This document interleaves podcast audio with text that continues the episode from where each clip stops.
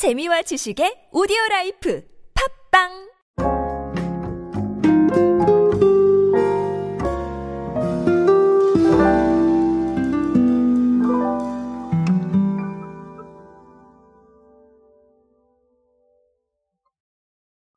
여러분은 은행 업무 어디서 보십니까? 저는 사실 모바일에서 거의 끝내고 있는 것 같습니다. 어, 얼마 전에 은행 업무 때문에 직접 와야 된다라는 얘기를 좀 들은 적이 있었는데 어, 사실 그게 귀찮고 힘들고 이런 것보다는 좀 어색하게 느껴지더라고요. 왜냐하면 은행 간 지가 너무 오래돼서 어, 은행을 내가 왜 직접 가야 되지? 라는 그런 부분들. 그러니까 이미 저는 비대면 서비스에 익숙해져 있었던 거예요. 그게 이상한 일이 아님에도 불구하고 어, 이미 익숙해진 뎁스에 굉장히 최적화되어 있기 때문에 조금 어색하게 느껴지더라고요. 근데 이런 분들 많으실 거라고 이제 생각을 합니다. 그러다 보니까 금융권에서 약간의 변화 조짐이 보이는데요. 오늘은 그런 변화 두 가지를 한번 보면서 의미하는 바를 한번 알아보도록 하겠습니다. 안녕하세요 여러분 노준영입니다. 디지털 마케팅에 도움되는 모든 트렌드 이야기로 함께하고 있습니다. 강연 및 마케팅 컨설팅 문의는 언제든 하단에 있는 이메일로 부탁드립니다. 자 어, 오늘의 얘기는 사실 금융권과 편의점의 이야기입니다. retail과 함께 나아가는 은행권 뭐 이렇게 보시면 될 것 같은데요. 일단 사례가 두 가지가 있습니다. 뭐냐 하면 자, 첫 번째는 신한은행이에요. 신한은행 같은 경우는 어, GS 리테일하고 편의점 기반 혁신 금융 서비스 제휴 추진을 위해서 어, 이미 지난 5월에 업무 협약을 체결을 했습니다. 그래서 어, 미래형 혁신 점포다 이런 이름을 붙였는데 금융 업무 사각지대에 놓인 격오지와 도서 지역을 중심으로 해서 인공지능 은행원 즉 AI 은행원이죠. 그리고 키오스크가 배치돼서 은행 업무를 아예 제공할 계획이다라는 겁니다. 어, 이것뿐만 아니라 또 다른 사례도 있습니다. 뭐냐면 하나은행과 BGF 리테일인데 어, BGF 리테일과 하나은행이 업무 협약을 체결을 했어요. 그래서 어, 송파구에 위치한 CU 편의점의 콜라보 형식의 점포를 아예 추진을 하고요. 근데 shop in shop 그러니까 들어가 있는 이런 상황이 아니라 은행 상담원과 직접 상담이 가능한 smart teller machine을 설치해서 공간을 아예 공유하는 개념입니다. 그러니까 그냥 돈만 뽑고 네, 이게 아니에요. 아예 무언가가 들어가 있어서 어, 은행원이 상주하시는 건 아니지만 어, 비대면 서비스를 제공할 수 있게 만든다라는 것이죠.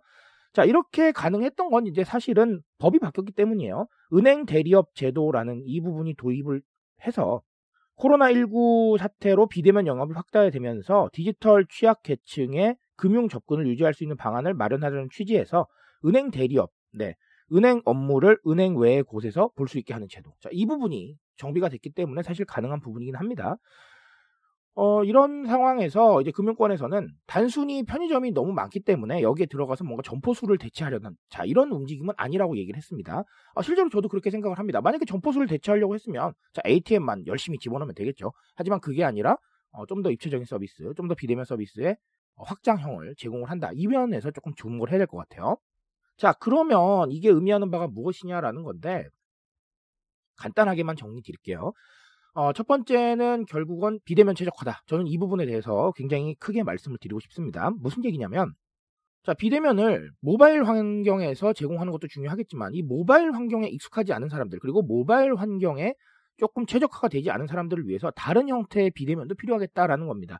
그래서 아까 말씀드렸지만 쇼빈숍 형태가 아니라 무언가 입체적인 서비스를 제공할 수 있는 자, 이런 부분들을 구현을 한다라는 것이죠. 물론 이 부분도 자, 디지털 취약 계층에겐 조금 어려우실 수도 있습니다. 하지만 어, 조금 더 인터페이스를 간단하게 만들고 그리고 아까도 나온 얘기지만 격오지나 이런 부분들은 충분히 커버가 될 수가 있겠죠.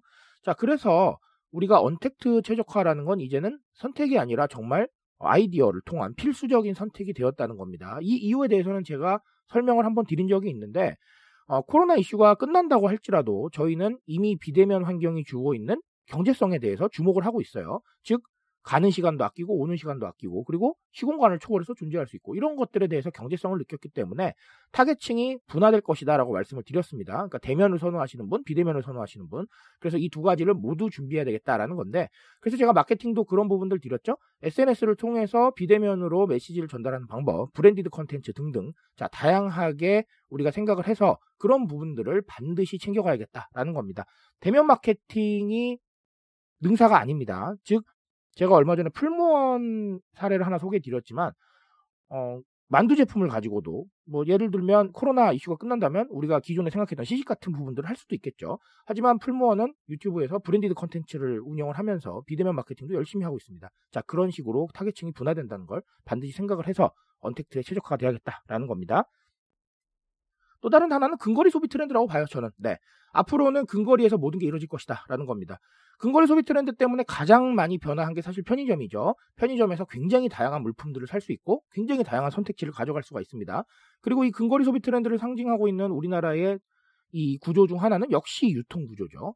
어, 택배라던가 아니면 네, 배송이라던가 아니면 퀵커머스라던가 이런 부분들 정말 많이 이루어지고 있습니다. 저는 라이브 커머스도 결국은 근거리 소비의 일환이라고 생각을 해요. 왜냐하면 내가 가서 모든 걸 물어보고 봐야 되는데 그걸 집에서 할 수 있는 거잖아요. 모바일 환경에서 이동하면서 자 그런 상황들이기 때문에 결국은 은행도 이런 상황 근거리 소비 트렌드에 영향을 받고 있다라고 보여집니다. 근거리 소비 트렌드의 핵심은 어, 앞에서 말씀드린 것과 거의 유사한데 편리미엄이죠. 내가 시간을 아껴서 내 시간을 좀 더 확보하려는 이런 부분들이기 때문에 앞으로 이런 시도가 더 많아질 겁니다. 왜냐하면 자 비대면 환경이 촉발한 이런 것도 영향을 주겠지만 결국은 1인칭 중심 사회 내가 나에게 좀 더 집중할 수밖에 없는 네, 1인 가구의 증가라던가 아니면 내 관심사의 발견이라던가 이런 부분들이 이루어질 것이기 때문에 아무래도 어, 그런 것들을 위해서 시간을 아끼려는 노력은 앞으로도 이어질 것이다. 어, 그래서 근거리 소비 트렌드는 더 힘을 얻을 수밖에 없다라고 말씀을 드리고 싶습니다.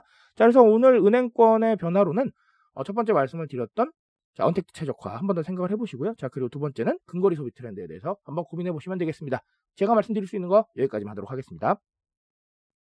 트렌드에 대한 이야기는 제가 책임집니다. 그 책임감에서 열심히 뛰고 있으니까요. 공감해 주신다면 언제나 뜨거운 지식으로 보답드리겠습니다. 오늘도 인싸 되세요, 여러분. 감사합니다.